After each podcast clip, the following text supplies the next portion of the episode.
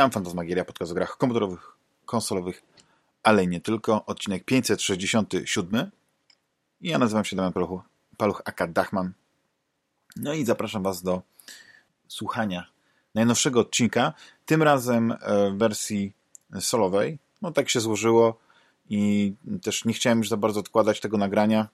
Ok, ostatnio nagrywałem solowy odcinek i nie było aż tak źle, przynajmniej nie daliście mi tego odczuć, więc postanowiłem, że jeśli no po prostu, że, że znowu spróbuję i, i opowiem wam o kilku rzeczach, które i miałem okazję przeczytać, zobaczyć, no i oczywiście też zagrać.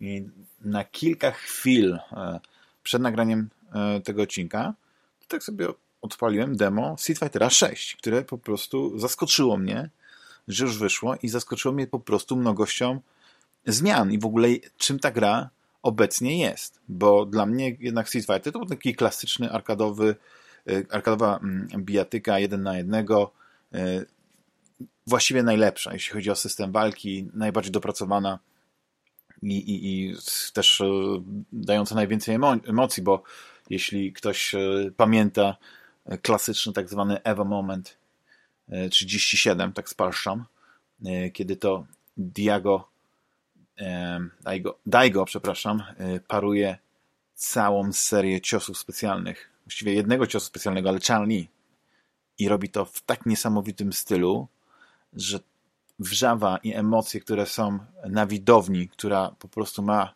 niesamowitą przyjemność oglądać tego żywo, to jest nieporównywalne. To jest najlepszy moment w historii sportu wszechczasów. Prawdopodobnie fani innych gier się ze mną nie zgodzą. Być może właśnie byli na niejednym Intel Extreme Master czy na jakimś innym Majorze i, i oni wiedzą lepiej, ale to jest taki moment, który został uwieczniony na wideo i oddaje w całości tę energię, to co się tam wydarzyło. To jest fenomenalne. No i odpaliłem to demo i okazuje się, że to jest w ogóle jakaś zupełnie inna gra. Oczywiście, na szczęście, gdzieś tam jest możliwość zagrania w takiego klasycznego, powiedzmy, Street Fightera, ale to już jest zupełnie nowa gra. I, i podzielona na jakieś kilka trybów. Jest, jest tryb właśnie, tak jak mówię, klasyczny, taki fighting ground, ale w demie możemy zagrać tylko Luke'iem i Ryu. Ryu też mi się bardzo podoba. To nowa wersja, która przypomina Butchera z, z The Boys, czyli Karola Urbana. I y, przyznam, że no gra się dobrze, tylko szkoda, że po prostu nie dali jakiejś jeszcze jednej postaci, jakiegoś takiego klasycznego, taką, jakąś klasyczną, nie wiem, choćby to był, nie wiem, Guile albo, albo Kami, bo, bo, bo tutaj nie mamy po prostu możliwości zobaczenia, co tam jeszcze takiego ciekawego się kryje, ale jest rozbudowany tryb online, nazwany tutaj Battle Hub, ale też niedostępny w demie. Możemy zobaczyć szybką taką prezentację, która, która no, właściwie zdradza, czym to będzie, ale ale nie daje nam posmakować. No i ta nowość absolutna, przynajmniej dla mnie, bo ja się tego nie spodziewałem, może ktoś, kto, kto śledzi newsy ze świata Street Fightera wiedział, że coś takiego będzie i czy, czy to jakiś jest nowy trend w grach, w, w, w bijatykach, że mamy grę z otwartym światem. Na, to jest coś ciekawe. Najpierw tworzymy w ogóle nasz, na, na, naszą postać, naszego awatara i multum możliwości e, od, od wyglądu, budowę ciała, muskulaturę, e, każdy mięsień, można zwiększyć, no, można karykaturalne postacie tworzyć, e, można, można dzięki tym narzędziom też odtworzyć nas samych, prawda? Jeśli macie na przykład nie, jakąś większą oponkę, możecie ją też zaprezentować. Głos, wszystko ale to, co mnie najbardziej zaskoczyło, to jest właśnie ten, ten, ten otwarty świat. No, trochę ta, te, te, te fajerwerki graficzne, ta, ta, ta dyskotekowość yy, oprawy yy, trochę mniej mi się podoba.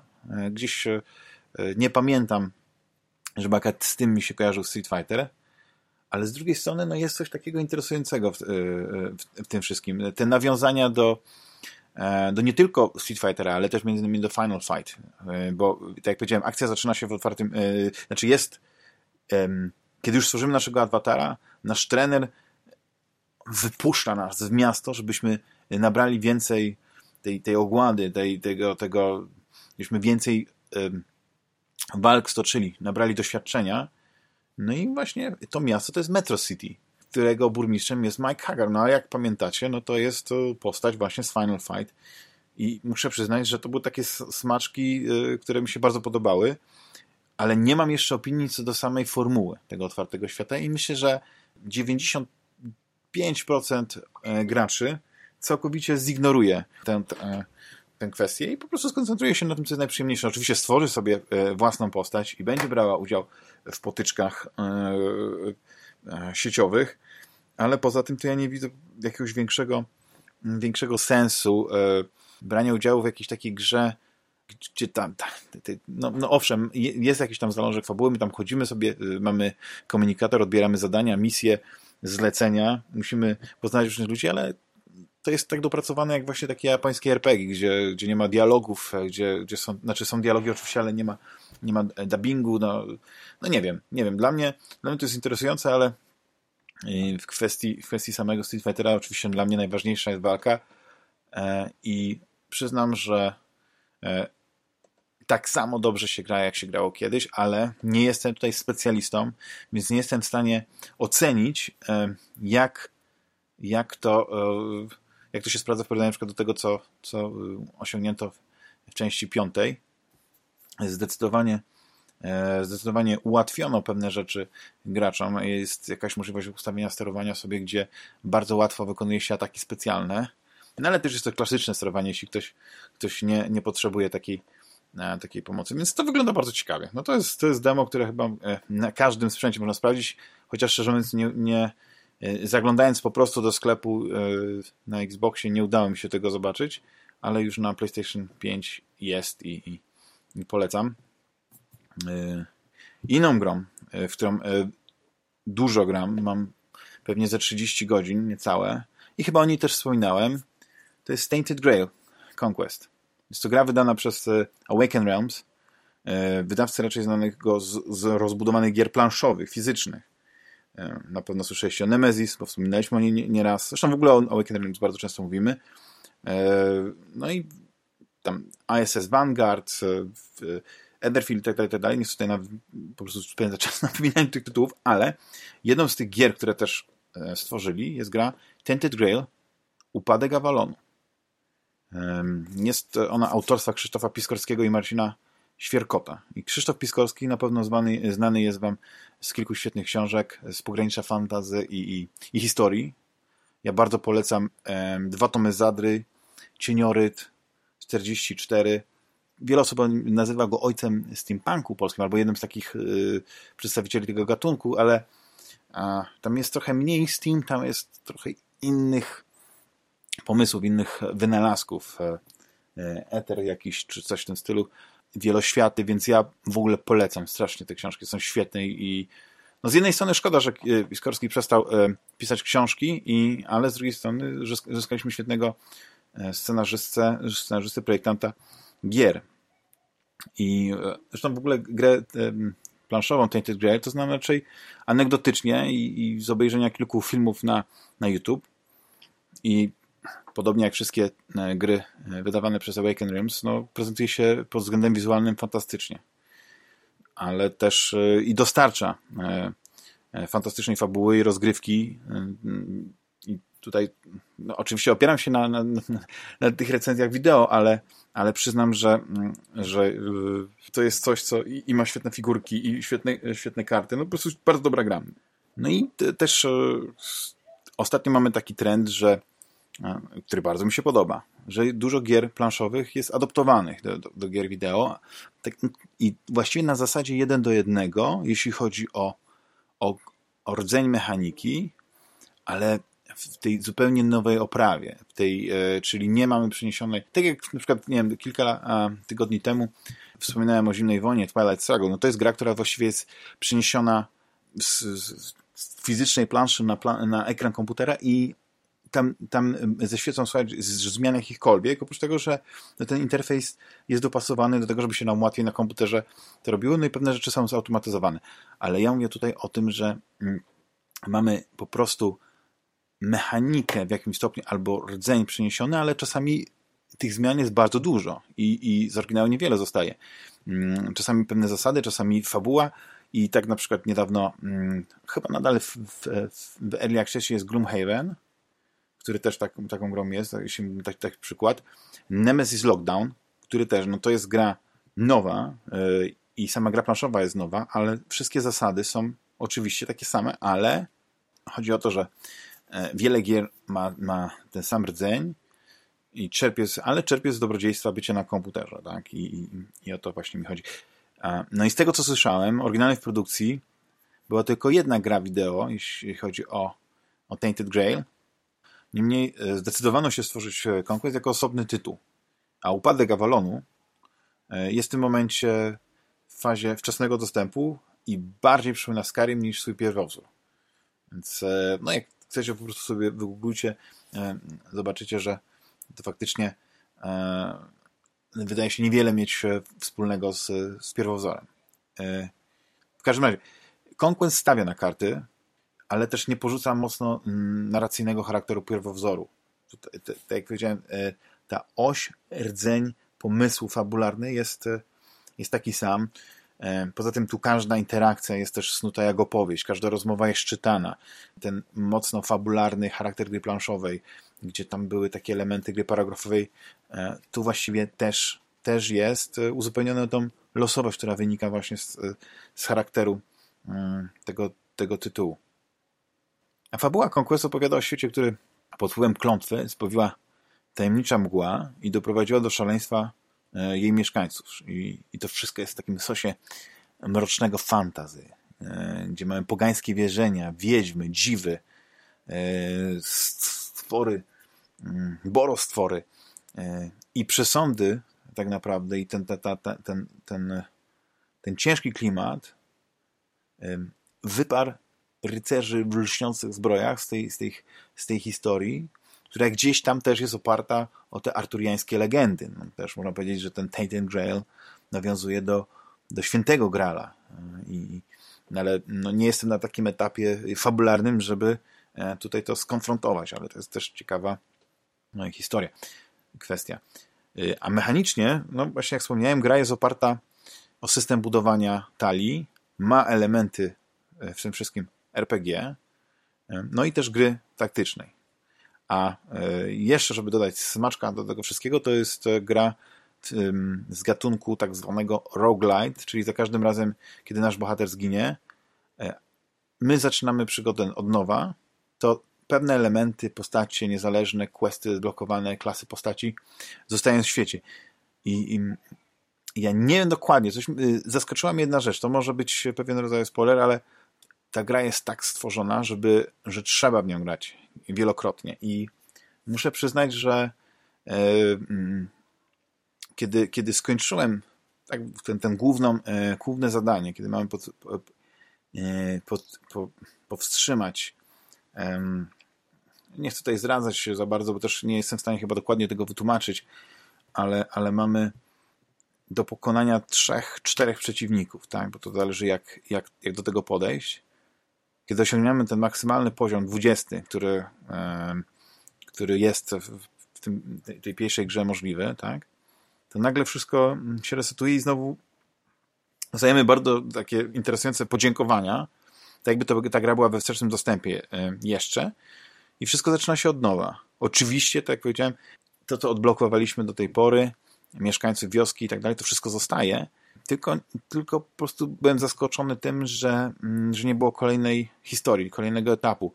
E, ja nie jestem do końca pewny, ale chyba właśnie w jednej z recenzji gry mm, planszowej e, tam, tam ta fabuła chyba była, ciągnęła się przez 15 rozdziałów i też, ale oczywiście e, ale też nie, nie stawiała na to, żebyśmy wielokrotnie powtarzali pewne rzeczy, tylko bardziej to tak płynnie chyba miało się rozwijać. W każdym razie mm, rozgrywka dzieje się na dwie części. No, pierwsza to właśnie te nasze peregrinacje po mrocznych ścieżkach e, tego mrocznego świata. E, tym centralnym punktem jest wioska. W niej zaczynamy, z niej odchodzą drogi do losowo zaludnianych przeciwnikami, jak to powiedzieć, i zdarzeniami instancji i właśnie w tej pierwszej części są trzy. One zawsze ta jedna odnoga jest otwarta, inna jest zablokowana. W każdym razie, za każdym razem, jak uda nam się pokonać tego, tego legendarnego przeciwnika, to otwieram się kolejna. W każdym razie, I te, te, ten, ten, ten, ten, świat eksplorujemy, ścieramy się tam z potworami, wykonujemy zlecenia, questy i właśnie tak jak powiedziałem, po pokonaniu legendarnego przeciwnika wracamy do wioski, tam e, możemy spotkać się z postaciami, które udało nam się sprowadzić do tej wioski podczas um, tych, tych, tych różnych wypraw. No i, um, i to, to, tak wygląda. Sama walka, mm, jak już tak wspomniałem, kiedy spotkamy te, te potwory tych przeciwników, e, jest turowa, ale o tym zaraz e, za chwilkę. W każdym razie te pozawioskowe krainy są takie, są takim mrokiem. Ogarnia ich taka mgła i kiedy eksplorujemy ten świat, e, to on jest bardzo tajemniczy i żeby sobie pomóc, możemy odpalić dziwnoświece, bo tak się nazywają te, te, te przedmioty i tam mgła się rozmywa i wtedy widzimy z, z kim możemy walczyć, z jakimi przeciwnikami. To trochę przypomina mgły wojny, która częściowo blokuje nam pole widzenia, ale, ale też nie pozbawia nas do końca informacji o rodzaju i umiejscowieniu e, potworów. No. Ale wracając do tej mechaniki, tak, tak jak wspomniałem, walka jest turowa. E, może być jeden przeciwnik, może być kilku, może być, e, mogą być dowoływani przeciwnicy, zależnie od, od tego, z jakim potworem, z, z jaką bestią, jakim przeciwnikiem walczymy. I um, ta mechanika budowania talii, tak jak wiecie, czyli zaczynamy z jakąś podstawową talią, bardzo prostymi kartami i po każdej potyczce e, zdobywamy jakieś karty, dokładamy do naszej talii. I to bardzo przypomina Slay the Spire. Więc jak ktoś już grał w Slay to mniej więcej wie, co go, co go czeka. Czyli zaczynamy turę na przykład z trzema punktami energii, to jest taki standard. E, karty mogą mieć koszt od 0 do, do właśnie do, do 3 punktów.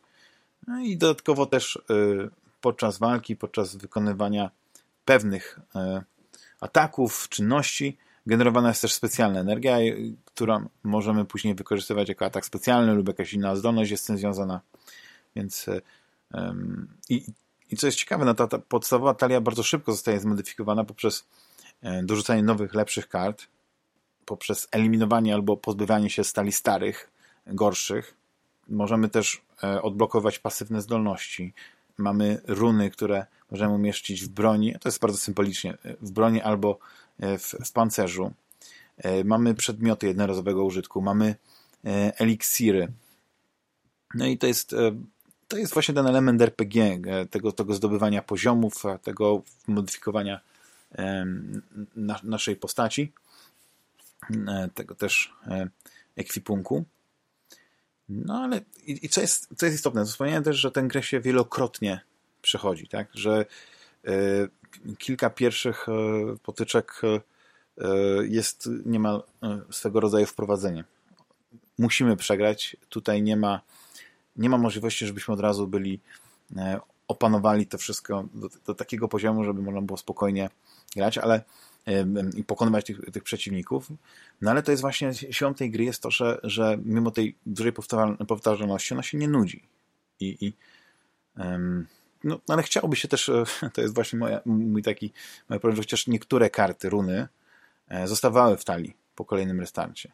Bo, bo jest tak, że po prostu znajdziemy kilka kart, jakąś pewną kombinację, która nam się strasznie podoba, którą bardzo lubimy, a później się okazuje, że owszem, no mieliśmy bardzo mocną talię, ale kiedy zaczynamy tę, naszą historię od nowa, no to znowu podstawowa talia, podstawowe karty i, i to wszystko. No. Też jest w ogóle bardzo ciekawe, że w grze jest bardzo e, jest dużo klas, a odblokować ich wszystkich możemy chyba dziewięć. I tych dziewięć klas też jest podzielone na trzy, e, trzy archetypy. Z pamięci, to tak nie powiem jak się nazywają, ale generalnie to jest tak, że mamy właśnie takich jakby łuczników. Później mamy takich typowych wojowników, którzy w bardziej klasyczny sposób zadają obrażenia. No i też mamy takich przywoływaczy, którzy to mogą być, nie wiem, magkwi albo nekromancer i tak dalej.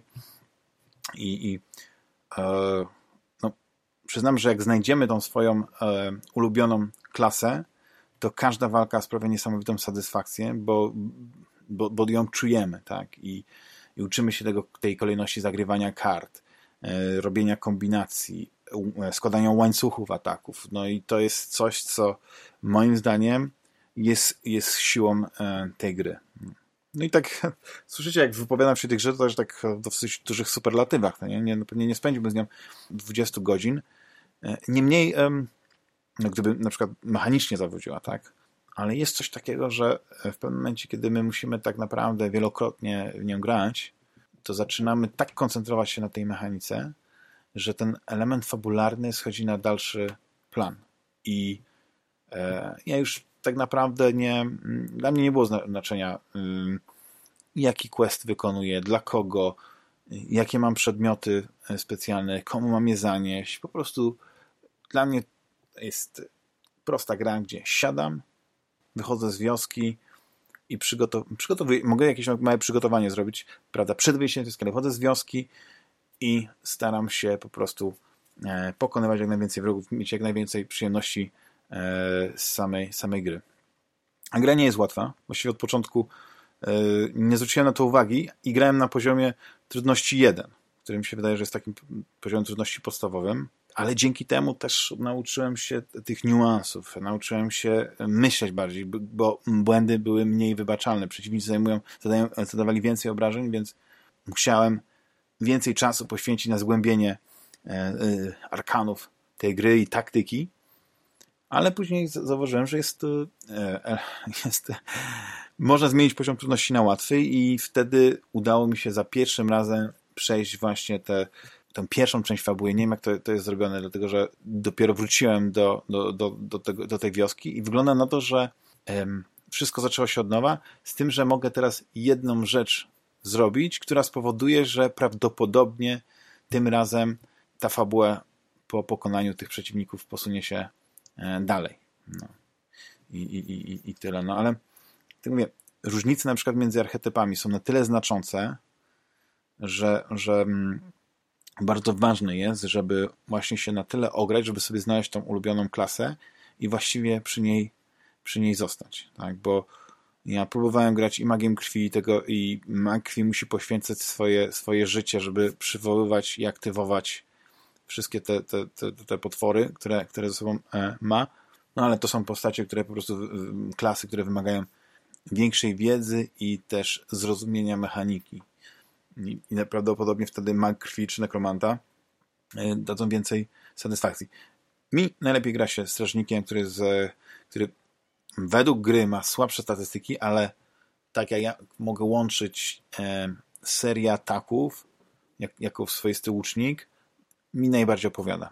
I dlatego um, w, tym, w, tym, w tym aspekcie e, ta, ta postać sprawdza się dla mnie najlepiej. No ale to jest, e, to jest gra, którą, e, którą nie wiem, czy kiedykolwiek skończę. Będę sobie tak z doskoku odgrywał, ale bardzo mi się, tak jak powiedziałem, podoba ten trend i, i mam nadzieję, że, że na przykład, nie wiem, Awaken Realms wyda Etherfields albo ISS Vanguard jako, jako gra jako grę wideo. To jest no coś, co ma ogromny potencjał. To jest coś wspaniałego, ale widać, że, że mają chrapkę na, na gry wideo, bo, bo już to jest taki segment, który, w który zainwestowali sporo.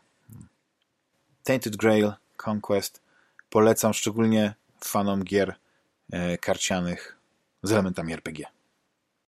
Drugą grą, w którą gram jest Sherlock Holmes The Awakened, czyli remake gry z 2007 roku, z którą The Awakened, ten nowy, właściwie nie ma nic wspólnego oprócz właśnie fabuły.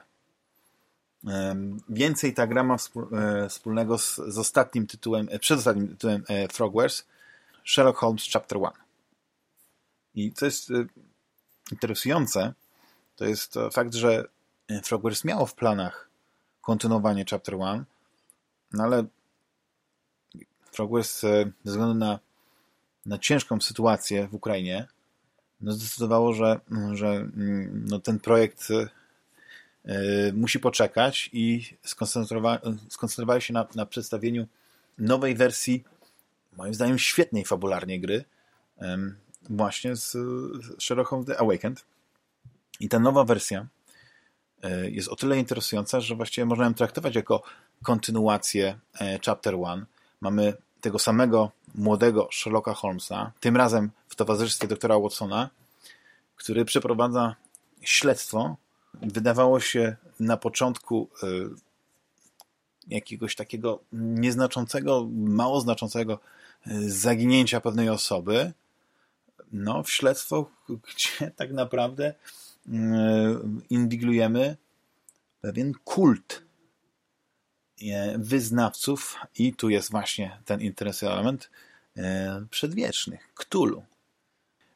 Nie powiem, że, że mnie to zaskoczyło, bo spodziewałem się tego, wiedziałem właśnie, znałem tę, tę fabułę, tę historię. Zresztą jak przeczytamy choć jakikolwiek wpis lub zobaczymy jakąkolwiek grafikę mm, promującą Holmes The Awakened, to widzimy te charakterystyczne macki, mm, ten, ten, ten, to spojrzenie z tyłu, ten, ten klimat, który wycieka z tej gry. I wiedząc, że y, Chapter One był świetną grą, jak na, jak na, jak na nieduże studio, bardzo dobrą, y, wykonaną pieczołowicie, y, ogromną, bo miała otwarty świat i jednocześnie udało się to tak jakoś rozplanować im, że E, że ten, ten otwarty świat nie wydawał się jednocześnie pusty, a z drugiej strony e, mały i, i no to jest, to jest e, gra, którą bardzo polecam. W każdym razie tutaj nie mamy otwartego świata, mamy tego detektywa z, z Chapter One, tego młodego Sherlocka Holmesa i mamy momentami klimat jak z The, The Sinking City, czyli ich też gry, gdzie, gdzie mm, no, tam, tam była otwarcie nawiązywała do, była mm, adaptacją e, właściwie e, w jakimś stopniu e, opowiadań Lovecrafta. Tutaj mamy coś, co łączy chyba ich dwa koniki i nie wiem, czy jak, jak mogę tutaj dużo zdradzić, ale przyznam, że ja jestem fanem jednak takiego półotwartego świata, w którym e, e, dzieje się akcja właśnie większości Sherlocków Holmesów, bo możemy się wtedy skoncentrować na tej jednej sprawie i, i, i mniej, mniej błądzić. Tutaj, kiedy zaczynamy, nie mamy jakiegoś skomplikowanego śledztwa, jakichś skomplikowanych zagadek. Nie musimy tutaj wysilać naszego umysłu, e, żeby wydedukować E, co się wydarzyło, mamy jakąś prostą sprawę, tak? I to jest w pewnym, w pewnym e, aspekcie takie wprowadzenie, taki samouczek, ale jest coś takiego w tej grze, że jeśli nie poświęcimy kilku chwil na, na zrozumienie bardzo prostych mechanik, którą, e, którą tą grą, na których ta gra się opiera, to bardzo szybko możemy się gdzieś zaciąć, możemy się gdzieś zniechęcić. Więc polecam po prostu czasami, jak się zaczniemy, przeczytać sobie E, wyjść do menu i jest taki, taki, taka zakładka e, jak grać. I tam mamy pewne rzeczy, pewne ikony opisane. Bo Sherlock Holmes The Awakened to jest gra z, z perspektywy trzeciej osoby.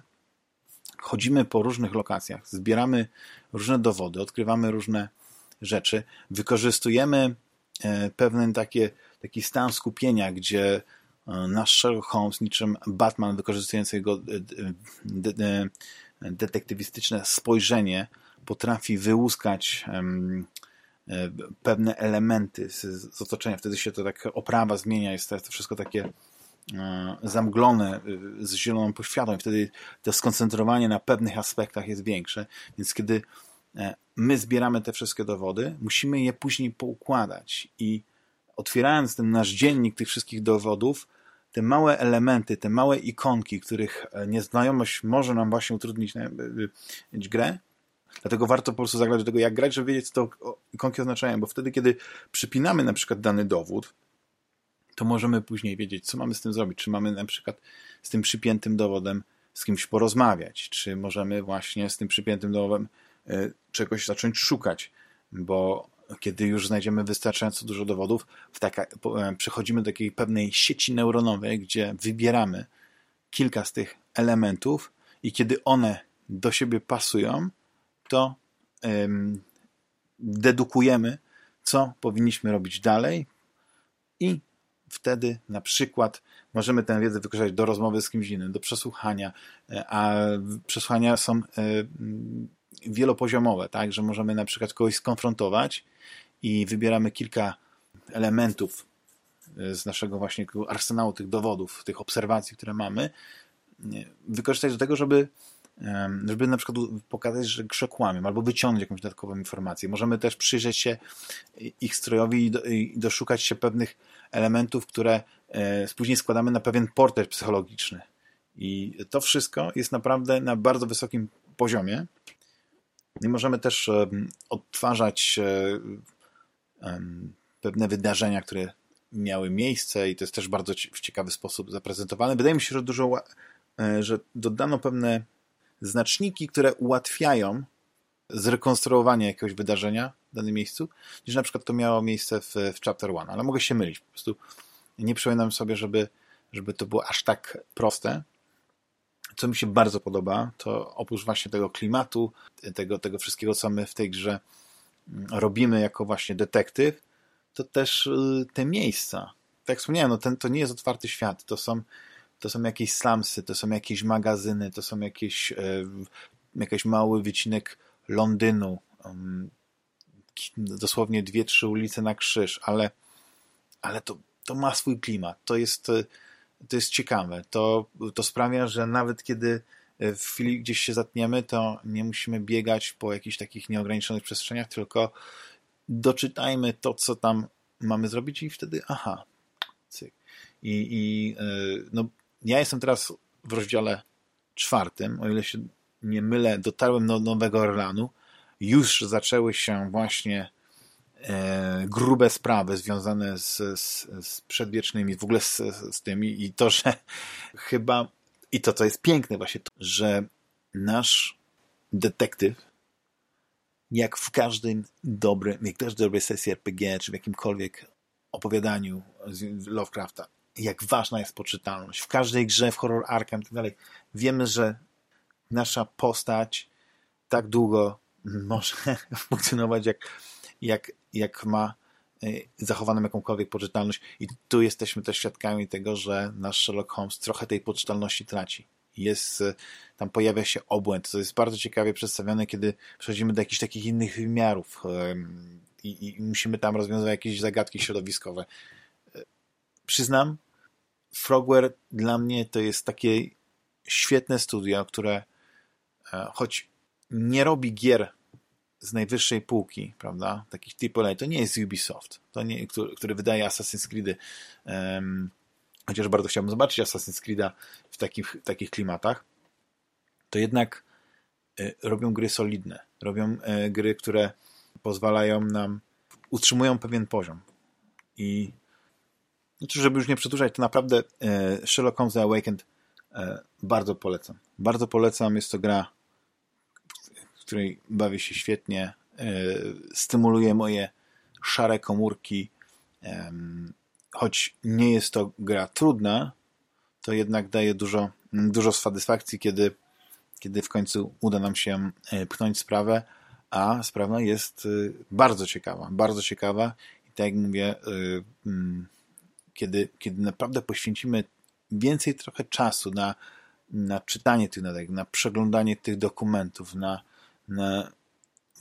takie logiczne łączenie pewnych elementów, i nie zdawanie się tylko po prostu na, na te mechanizmy, które są w grze, które ułatwiają um, pewne rzeczy.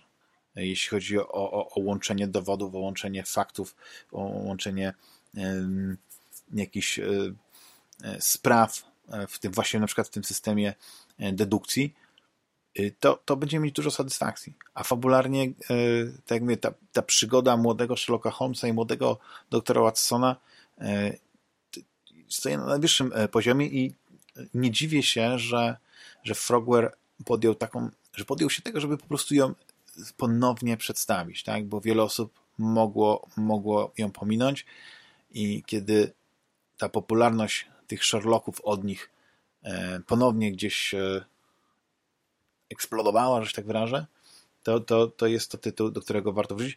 Ja nie wiem, czy oni nie mają za zanadrzu jeszcze kilku jakichś takich tytułów, które mogliby właśnie w ten sposób przedstawić E, jeśli tak, no to, no to um, świetnie.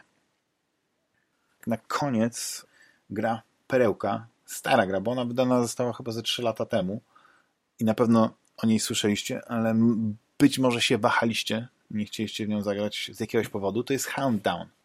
I to jest taka gra z, e, z platformówka z gatunku biega i strzelaj w klimacie cyberpunkowym, gdzie my, gracze, wcielamy się w łowcę e, głów, nie, jak to powiedzieć?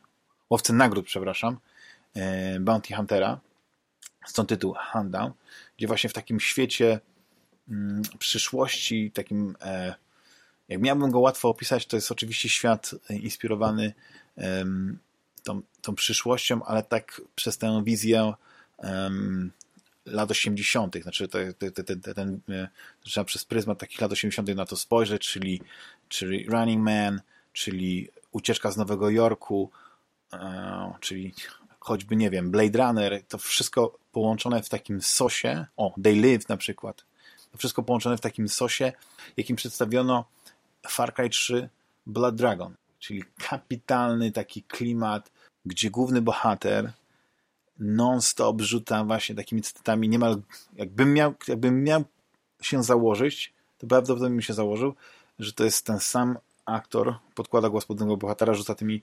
jednolinikowcami, który podkładał głos pod y, Duke Nukema, czyli wiecie, jak to było? I'm here to chew bubblegum and kick ass and I'm out of bubblegum.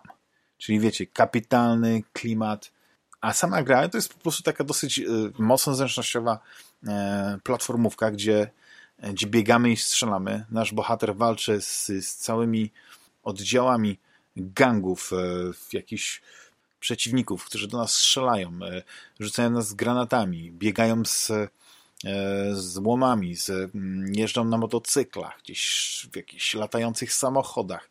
I, i, i każda, e, każda taka, taka misja jest podzielona na kilka podmisji, gdzie musimy tych wszystkich gangsterów um, wyłapać, pokonać i przeważnie to jest tak, że to jest taka bardzo interesująca E, gra platformowa, gdzie chłoniemy ten świat w przepięknej pixelartowej grafice.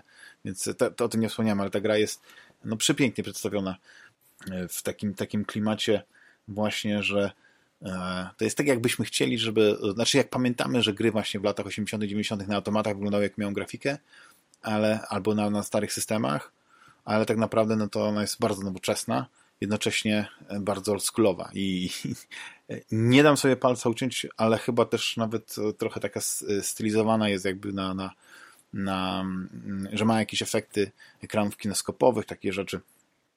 E, I pod koniec każdego etapu, każdej takiej ścieżki zdrowia, gdzie musimy e, tych dziesiątki tych przeciwników pokonać, tych, tych wszystkich członków gangu, no dochodzi do starcia z, z bossem i to jest też super sprawa, dlatego że, e, że bossowie na początku wydają się trudni, ale zawsze musimy poznać jakiś schemat. Gra jest mocno zręcznościowa, więc e, biegamy, skakamy po platformach, unikamy jakichś ciosów, znajdujemy patent na, na tego przeciwnika i egzekwujemy go przez kilka minut i po czym cieszymy się z pokonania kolejnego przeciwnika, zdobycia kolejnej nagrody za, za złapanie bandziora i tak e, powiem tak, tutaj o tej grze nie muszę nic więcej dawać. Zobaczcie, jak ona wygląda, w jak ona jest przyjemna. Ona jest mega prosta, nie ma nic skomplikowania. Idziemy po prostu cały czas, biegniemy w prawo i, i, i tyle, i tyle. A walka jest przyjemna, prosta. Nasz, nasz bohater trochę jak właśnie taki taki podrasowany e, łowca androidów. Tak wygląda, ma taki płaszcz, e, magiwerę. E, czasami może zbierać bronię, to są, mogą być jakieś wyrzutnie rakiet, wyrzutnie granatów, karabiny maszynowe, ciężkie karabiny maszynowe, e, obrzyny, strzelby. No więc e, arsenał jest absolutnie rewelacyjny, prosty, ale skuteczny i, i ta gra jest super, świetna, polecam. Ok, na koniec e, króciutki kącik kulturalny, którym polecę film Tetris z 2023 roku, mm, dostępny na platformie Apple TV+.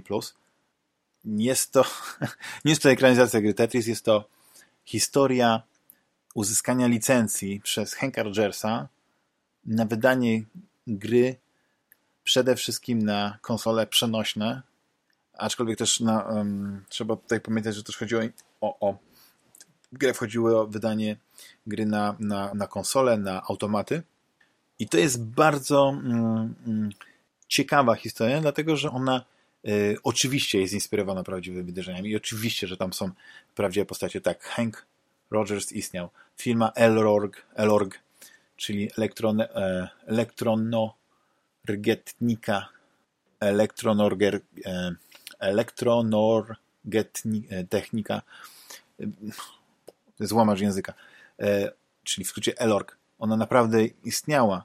Niemniej sposób, w jaki została przedstawiona, e, czy w filmie, czy, czy w ogóle cała ta, ta, ta historia, ona była, jest mocno zdramatyzowana. Są tam elementy, które mogą mrozić krew w żyłach, ale jednocześnie gdzieś tam cały czas ma się wrażenie, że to jest jakieś przedstawienie trochę w karykaturalny sposób Związku Radzieckiego. E, ten główny bohater, który jest straszony tam, tym, tym wyjazdem do Rosji na tej, na tej e, wizje, wyzie turystycznej, no bo nie ma tej prawdziwej takiej wizy e, biznesowej, która, która, o której ubieganie się musiałoby starać się przez kilka miesięcy, więc, więc cały ten ten element jakiegoś zagrożenia, on tak naprawdę nie istnieje, mimo że cały czas ktoś tam podkreśla, że tam tutaj cały czas jest obserwowany przez KGB, podsłuchują go. To wszystko jest taki w taki e, dosyć komiksowy albo mm, komiczny sposób przedstawiane, bo to jest taka e, przedstawienie tej, tej, tej Rosji w taki sposób, jaki być może wyobrażają sobie, nie wiem, wyobrażali sobie ją ludzie 30-40 lat temu. W, w, no, no, nie wiem, nie wiem, dla mnie to, jest dosyć, no, ale to ma jakiś taki swój klimat, że tam gdzieś e, nie wszystko jest na poważnie. Ale to chyba to też nie jest najistotniejsze, bo tutaj mamy historię po prostu człowieka, który jest zdeterminowany postawić wszystko na jedną kartę, bo wie, że ma do czynienia z, z czymś absolutnie e, ponadczasowym, rewelacyjnym, wyjątkowym, czyli grą Tetris.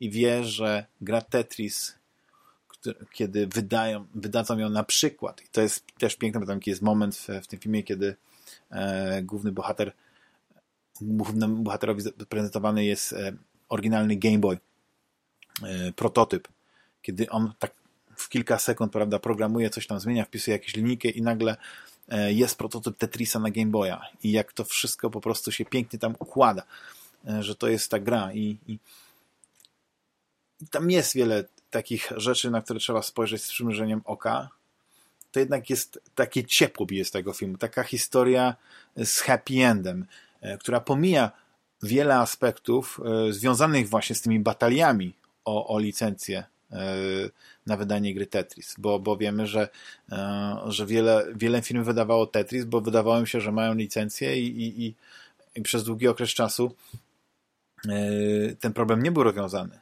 To jest firma tak naprawdę Tetris Holding, który, który jest, czyli Tetris Company, przepraszam, który jest zarządcą licencji właśnie marki Tetris, to, to ta firma dopiero powstała w 1996 roku. No. A, a film opowiada historię e, przed 89, więc, e, więc tam jest jeszcze sporo czasu musiał upłynąć, ale e, co jest ciekawe, e, film po prostu wiele rzeczy upraszcza i trzeba się na, e, e, trzeba mm, to zrozumieć. Wiele rzeczy, które które pokazuje, pokazuje w taki sposób, że mamy widzieć jakiś niesamowity dramatyzm, jakiś taką też uczciwość ludzi, mimo e, tego, że, e, że, są, że są częścią takiego skorumpowanego systemu. Zresztą wydaje mi się, że e, prawdziwa historia zdobycia tej licencji, historia w ogóle marki Tetris byłaby ciekawsza, gdyby była przedstawiona może właśnie w bardziej takim realistycznym e, serialu dokumentalnym, gdzie, e, gdzie pewne rzeczy byłyby odegrane niemal jeden do jednego. Tu mamy to bardzo filmowe, bardzo e, bardzo umownie. Zresztą pewne rzeczy zostały zmienione do tego stopnia, że mm, no, ciężko jest zawieszać niewiarę, że tak to się mogło odbyć. Tam, tam nawet autentyczne postacie są pokazane czy ucharakteryzowane w taki sposób, że wydaje się, że, e, że są jakimś wytworem, e, nie chcę powiedzieć jakiegoś e, generatora, jakiegoś takiego, no przecież ten postać Roberta Maxwella, no wygląda po prostu niesamowicie sztucznie i to chodzi pod względem fizycznym, no tak,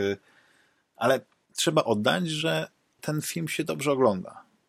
Że ten rodowód, z którego wywodzi się prawda, ta historia, jest, e, jest tam oddany. Nie jak to powiedzieć inaczej, że, e, że to jest film ważny dla graczy, bo, bo opowiada jakąś tam historię dla nas graczy ważną Nieważne, że bez, bez jakichś takich y, dokładnych szczegółów, że tam jest, tutaj, y, że tam jest dużo licencja poetyka, że, y, że coś może się nie zgadzać, że, że pewne fakty zostały niepotrzebnie udramatyzowane na potrzeby filmu, kiedy tak naprawdę tego dramatu tam, mm, tam nie było. E, niemniej oczywiście e, chciałbym to skonfrontować z oryginalną historią, żeby na przykład potwierdzić, co dokładnie e, mógłbym wypunktować, że, że wydarzyło się inaczej. Niemniej cała, cały ten film też ma bardzo fajny element wizualny, czyli wiele scen, wiele mm, przejść między między scenami jest realizowany w postaci takiej pixel, pixelartowej grafiki, a w pewnym momencie już to dochodzi do takiego elementu, że e, pościg samochodowy ulicami e, Moskwy jest e, przeplatany niemal znaczy jest tak zrobiony, że momentami zamienia się właśnie w pościg w jakiejś, z jakiejś gry komputerowej I, i, i to ma taki swój ciekawy element. Bardzo mi się podoba też, że wydźwięk tego filmu, że jest bardzo ciepły i że pokazuje, że w cudzysłowie dobro zawsze zwycięża, że czasami jeśli jesteśmy zdeterminowani, ale uczciwi, to jesteśmy e, w stanie pokonać nie tylko system skorumpowanych urzędników KGB i kapitalistów. Więc ja polecam w ogóle e, Tetris. E, jedna jest rzecz ciekawa, co co sugeruje, że prawdopodobnie gdzieś istnieją taśmy, które pokazują, jak naprawdę ta wyprawa Henka Rogersa wyglądała, dlatego że przy napisach końcowych pojawiają się króciutkie fragmenty e, z jego wycieczki właśnie do Moskwy. Nie wiem w jakim stopniu, to już wie, Amerykanie już mogli mieć wtedy kamerę wideo, czy tam Japończycy, no przecież Hank Rogers mieszkał e, w, w tym czasie w Japonii, że e, po prostu filmował no, ten, ten, ten, ten, ten swój wyjazd. Ja pamiętam, widać właśnie e, młodego Aleksieja, widać młodego Henka Rogera, który jest uśmiechnięty, podekscylowany, że jest tej Rosji, że gdzieś go tak zabierałem, bo, mm, bo to, co widzimy w filmie, jest trochę inne. Tam, tam widzimy strach przed systemem, tam widzimy to też jest bardzo e, ciekawie pokazane. Tam widzimy, gdzie ludzie nie chcą już tego systemu, chcą już wyjść, e, chcą być wolni i co później jest e, pokazane poprzez właśnie wyświetlenie fragmentów, ale to już e, w takim epilogu mm, tego, jak obalony zostaje mur berliński i właśnie jak upada Związek Radziecki. No więc, ale ten film nikogo historii nie nauczy. To jest film, który ogląda się przyjemnie, sympatycznie i on może tak naprawdę, mam nadzieję, że, że w większości przypadków tak zrobi, że on zaciekawi e, osoby tą prawdziwą historią i, poczytają o tym, jak ta batalia o te licencje, jak to wyglądało właśnie, jeśli chodzi też o Atari, jak to wyglądało jak Sega, jak, wiecie, e, jedno z najbardziej, najrzadszych gier i e, praktycznie nigdzie niedostępna jest wersja Tetrisa właśnie na, na Sega. I to jest, mm, to jest ciekawy mm, wątek tak patrzę na zegarek, to chyba jednak będę powoli kończył, ale e, chciałem wam polecić książkę, którą udało mi się przeczytać właśnie po, podczas tej przerwy świątecznej. To jest Drelich prosto od e, Jakuba Ćwieka. I e, bardzo lubię, bardzo lubię raz na jakiś czas trafiać na książki, które określam polskimi Richerami, Jackami Richerami. I taką, taką książką właściwie e, która bardzo w ciekawy sposób powstała, tak? Bo kilka e, lat temu, parę lat temu Wojtek Chmielarz, Wojciech Chmielarz podczas pandemii, kiedy wszyscy siedzieli w domu, postanowił pisać powieść, powiedzmy tam rozdział dziennie przez internet. I kiedy skończył ten projekt, tak ta, ta, ta książka została, jakby drugie życie została przereagowana i powstała i została wydana jako prosta sprawa, i jej głównym bohaterem był bezimienny. I ten bezimienny to jest właśnie taki, taki Jack Reacher i tę książkę się świetnie czytało. Później ten e, dług chyba, dług honorowy, taki był tytuł chyba kontynuacji też. I w ogóle e, kiedy, kiedy autor potrafi, dobrze czuje tego bohatera, wie, jakie cechy powinien mieć Reacher, żeby być polskim Reacherem dodatkowo, no to musi się udać. I Drelich też taki trochę jest. I tutaj mamy historię trochę splotu niefortunnych wydarzeń, w którym, w którym wpleciony zostaje nasz główny bohater, czyli Drelich. Drelich normalnie jest no, nie jest dobrym człowiekiem na takiej zasadzie, że jest jakimś złodziejem, ale ma pewne zasady, jest i, i, i jest bardzo skrupulatny w tym, co robi. No ale okazuje się, że pewnego dnia zostaje wplątany w, w aferę matrymonialną i e, boss jakiegoś tam mm, jakiś tam wydaje mu się, że jego żona właśnie zdradza go i on z tym Drelichem chce na ten temat porozmawiać. I kiedy dochodzi do konfrontacji i okazuje się, że Drelich absolutnie nie ma pojęcia, co się ale nie konfrontuje nawet z samym, samym tym, tym e, pseudobosem, tak? tylko, tylko z, jego, z jego pomagierami, no zaczyna się po prostu budować taka grubsza sprawa i powiem tak, świetnie się to czyta, to jest powieść sensacyjna, e, gdzie, gdzie e, mamy takiego bohatera, e, trochę samograja, ale w pewnym momencie e, no, musi, e, musi poprosić rodzinę, która też okazuje się nie być święta, prosi ją o pomoc i, no, i sprawa staje się grubsza, ale to jest taki bohater, który, e, który jednocześnie, mimo że no jest przestępcą, wzbudza sympatię. I e, a, jeszcze jeden aspekt, jeśli chodzi o, o to, że no, Jakub Ciek jest młodym autorem, znaczy w sensie młodym, zdaje się 40-latkiem, może jeszcze nawet nie masz tych 40 lat, więc on bardzo czuje popkulturę, i kiedy opowiada o tym, jak e, jego syn, tam, czy też syn nie, zaczyna się interesować e, grami, opowiada o Switch, opowiada o Fortnite, to robi to rzetelnie i to jest, to jest coś, co, co nie jest rzucone na siłę, tylko, tylko być może nie ma jakiegoś większego sensu w samej, w samej fabule, znaczy nie, nie, nie jest potrzebne, no ale pokazuje, że jeśli ktoś o czymś pisze i pisze o tym dobrze, to nawet nie musiał się konsultować z jakimiś innymi graczami, żeby mu wyjaśnili, co to jest ten Fortnite, co to jest ten Switch i o co chodzi. Prawdopodobnie sam jest użytkownikiem Switcha i pewnie też nie jedną grę e, na nim, na nim zagrał. Ale to taka rzecz, więc polecam Drelich prosto w splot Jakuba Ćwieka jako taką e, bardzo dobrą e, powieść sensacyjną, takie, takie czytadło na, nawet wakacyjne. Wiem, że teraz wyszła druga część i musiałbym tylko sprawdzić, jaki, jaki tytuł nosi, e, którą postanowiłem kupić. Aha, Nim braknie tchu, tak się nazywa. Kontynuacja. I to jest e, książka, którą postanowiłem kupić w platformie, którą e, w platformie nowego wydawnictwa Jakuba Ćwieka, czyli Pulp Pulp tak się chyba nazywa. I tam e, dzięki tej aplikacji można sobie kupić i audiobooka, i e, wersję e, cyfrową i e, synchroniować je, więc jednocześnie można czytać, a jak nie chcemy czytać, to możemy wtedy słuchać i to jest super, nie? To jest świetna sprawa.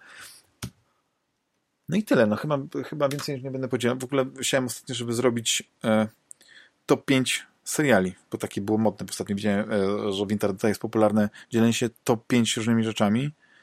I tak sobie pomyślałem, że okej, okay, mam swoje top 5, i na ten moment, kiedy to zrobiłem, to, e, to ta lista e, wydaje się być nie do ruszenia. Niemniej wiele rzeczy mógłbym zmienić, ale, ale myślę, że te, te pierwsze dwa, trzy miejsca absolutnie nie. I co? Na tym zakończę ten solowy odcinek. Mam nadzieję, że, że te rekomendacje Wam się przydadzą, coś, coś z tego wyniesiecie a następny odcinek oczywiście już będzie e, normalnie duo albo, albo trio, bo no, tak się lepiej rozmawia i lepiej nagrywa. Dzięki serdeczne i do usłyszenia za tydzień. Cześć. Hej.